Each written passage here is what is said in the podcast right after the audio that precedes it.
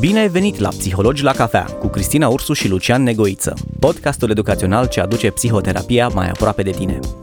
În episodul de astăzi, traume. Lucian, ai ales un uh, subiect apăsător. Depășirea doliului, traumele. Ce te-a făcut să-l alegi? Fiindcă săptămâna asta am mers la mormântarea unei tinere de 28 de ani, nu am putut să nu observ și să simt, să trăiesc tristețea alături de părinții ei, alături de prieteni, celelalte rude. Și firesc că mi s-au activat alte momente dureroase din alte zeci, sute de terapii și așa cum cred că i-am obișnuit pe ascultătorii noștri, vorbim și despre ceea ce simțim și ceea ce trăim noi doi. Nu era neapărat ceva în planul nostru, însă pierderile sunt printre noi. Moartea e lângă noi în fiecare zi, în fiecare secundă, doar că preferăm să nu ne uităm la ea. Moartea celor dragi, dispariția noastră, sunt multe tipuri de traumă. Poate ar fi bine să începem așa cu câteva tipologii. De cele mai cunoscute în lumea noastră sunt uh, cele ale lui Francis McNabb, că tot a plecat într-o lume mai bună de curând, un mare psiholog, psihoterapeut australian specializat în intervenții în traumă.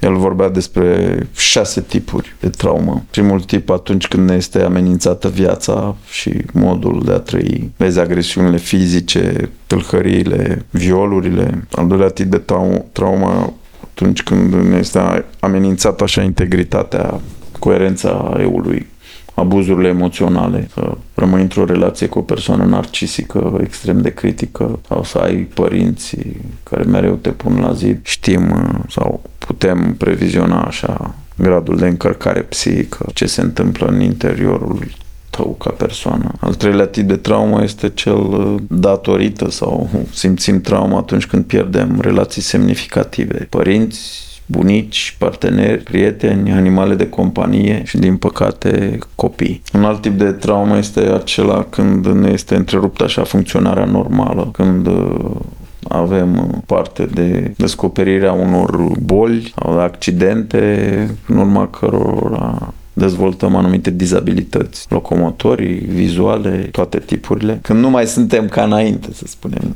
din punct de vedere fizic. Și Alte traume ar fi cele în care pierdem așa elanul vital datorită traumelor timpurii, traumelor de dezvoltare. Vom avea de suferit toată viața chiar dacă nu conștientizăm, nu mai știm că am fost supuși unor asemenea traume. Creierul ne-a fost afectat. Vin uh, depresiile, vin tulburările somatice. Pentru a încheia, șaselea tip de traumă este atunci când nu mai vedem sens, așa, în viața noastră, când pierdem viziunea asupra vieții. Desigur, aceste traume pot uh, să vină în combinații. Putem uh, să ne pierdem viziunea asupra vieții, lipsa de sens, când pierdem pe cineva drag sau când aflăm că mai avem uh, poate luni de trăit. Mie, mie e destul de greu să, să zic ceea ce am în minte acum, pentru că nu știu dacă există persoană pe lumea asta care să nu fi trăit o traumă la un moment dat. Și... E foarte bine că punctezi aici. Cu toții suntem traumatizați. Într-un fel sau altul. Și cred că pentru mine traducerea asta celor șase tipuri de care ai menționat e, dacă e nevoie de o traducere sau o sumarizare, pentru mine ar fi ești forțat brusc de, o, de cineva sau de ceva mai puternic decât tine să fii altfel decât știi tu că e bine pentru tine. Dacă ne uităm la copii, la bebeluși, ei au o forță, au o energie, au o vitalitate specifică. Mă refer la situațiile fericite, nu la cei care sunt deprivați și care deja experimentează tristețea, depresia, anxietatea. Cu toții la începuturi avem acea energie încă suntem conectați cu noi înșine, cu nevoile noastre. Și dacă mai avem norocul să trăim și într-un mediu crescător. Însă de-a lungul anilor în cabinet am văzut cum uh, unii oameni aveau de suferit, să spunem, fiindcă nu fusese expuși traumelor timpurii de pierdere sau nu crescuseră într-un mediu abuziv și cumva ironic forța eului lor avea să le fie afectată fiindcă nu avuseseră, să spunem, ocazia să se confrunte cu dificultăți. Până la 20 de ani, până la 30 de ani. Ceea ce este... E un paradox. Horror, cumva, pentru că, într-un fel, este ca și cum am zice că e nevoie să treci prin asta. Mai Sigur, sau... cealaltă extremă în care avem parte în copilărie de abuzuri fizice, abuzuri emoționale, declanșează suferință pentru tot restul vieții, inclusiv în alegerile noastre, în ce tipuri de relații intrăm. Mă refer la acele suferințe legate de figurile de atașament. Ce stiluri de atașament vom dezvolta? Evitant, anxios, dezorganizat, și vom fi, din păcate, condiționați de aceste traume timpurii. Cât curaj avem să acționăm, uh, cât de fericiți suntem, cât de echilibrați emoțional ulterior. Însă astăzi simt nevoia să mă întorc la aceste traume de pierdere. Încă am lucrat și cu părinți care și-au pierdut copiii, și cu copiii care și-au pierdut părinții prea devreme.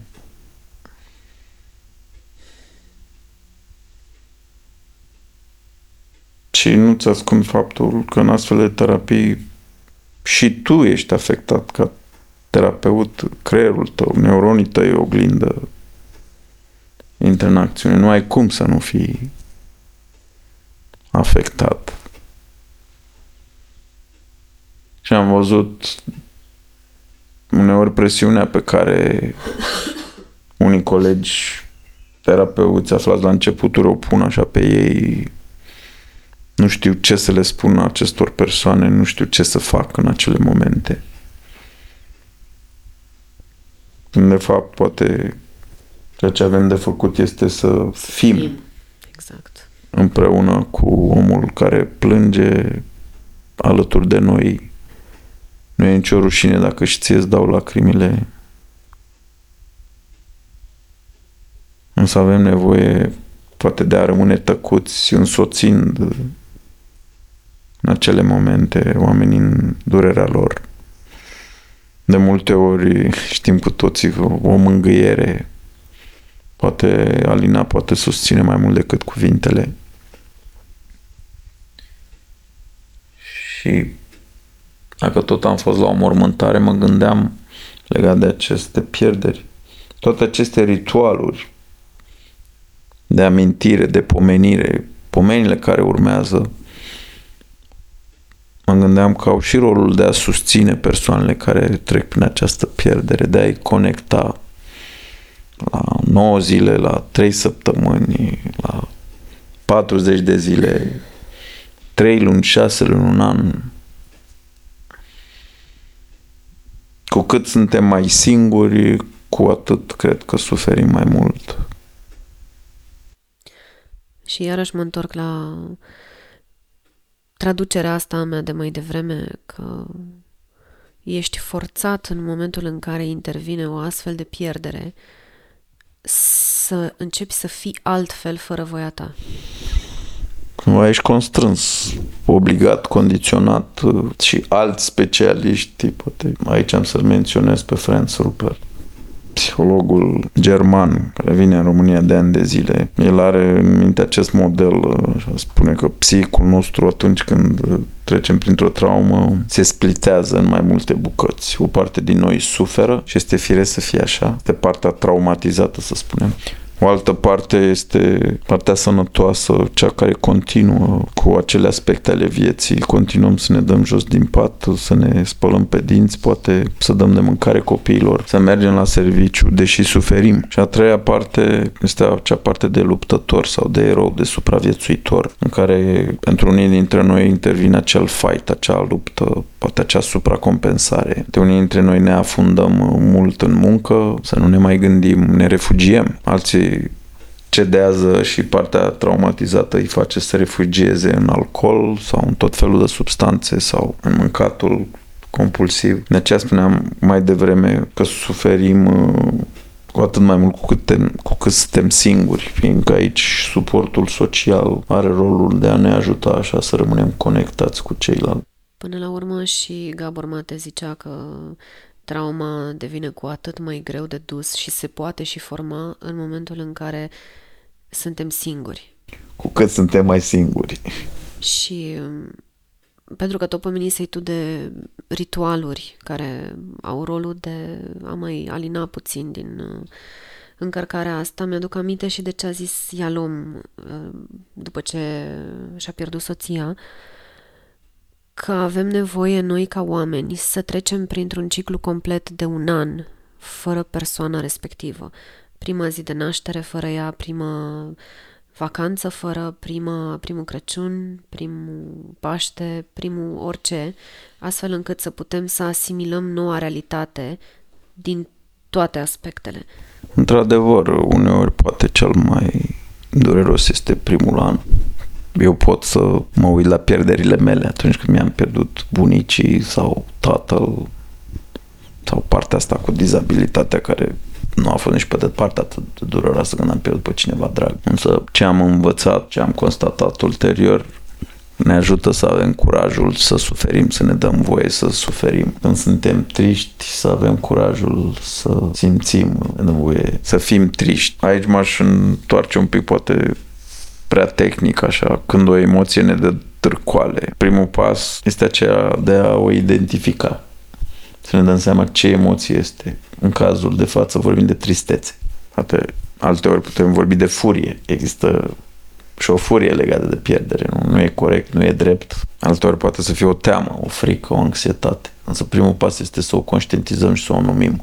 Al doilea pas ar fi acela de a fi atenți la mesajul emoției respective, ce vrea să ne transmit. Dacă vorbim de teamă, poate e un pericol în mediu, vorbim de tristețe, de ne sunt frustrate niște nevoi, vorbim de pierd, de a fi conectați cu acea persoană, afecțiunea care ne lipsește poate din partea ei, atenția. Și în sfârșit, al treilea mesaj sau a treia etapă pentru a putea integra o emoție este de a ne da voie să o simțim. Că de aici am plecat. Să ne dăm voie să plângem, să ne dăm voie să fim triști și nu trebuie să fim mereu înconjurați de ceilalți, fiindcă și aici poate să fie un pericol. Uneori avem nevoie să fim și singuri, să ne întoarcem așa, să ne oferim bucăți de timp care să fim singuri. Dacă ne uităm în regnul animal, sunt animale care se retrag, să sufere, să se refacă după care să revină. Însă fiecare dintre noi suntem diferiți și alocăm uh, timp diferiți și nu știu dacă putem să spunem că suntem vindecați vreodată. Ce înseamnă aici a depăși total o pierdere? Poate să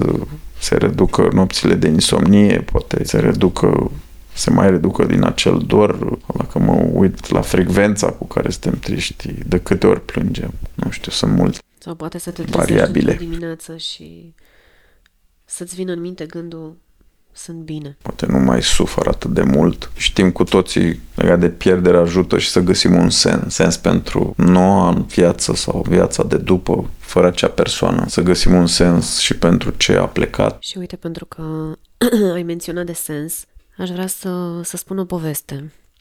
Uh, se zice că pe vremurile de mult apuse, pe vremea când Dumnezeu și Sfântul Petru veneau adesea pe pământ în vizită. Veneau adesea pe pământ da, da. în vizită? Da, da, da, se plimbau foarte mult pe pământ.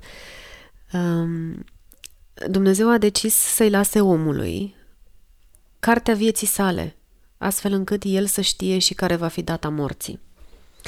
Și ce a observat a fost că omul știind când urmează să moară, nu mai făcea nimic. Stătea zilnic la soare, tolănit și aștepta pur și simplu să vină ziua în care va muri. Și atunci Dumnezeu a decis să ia cartea, ca omul să nu mai știe ce se va întâmpla cu viața lui, când va veni ultimul moment. Și atunci omul a început să trăiască, realmente. Să-și dea voie să trăiască, să fie obligat să trăiască. Apropo Frumoasă de sens. poveste. Și mă gândesc că putem încheia poate într-o notă puțin, puțin pozitivă, dacă putem zice așa, cu găsirea acestui sens, pentru că subiectul oricum este greu și e și greu de zis că putem să încheiem într-o notă optimistă. Probabil într-un alt podcast o să vorbim mai mult poate despre reziliență, poate despre mecanismele așa de autovindecare care intervin. Însă putem să ne oprim și aici. Poate să ne dăm voie să simțim și să fim. Ai ascultat Psihologii la cafea cu Cristina Ursu și Lucian Negoiță. Ne vedem săptămâna viitoare cu un nou episod.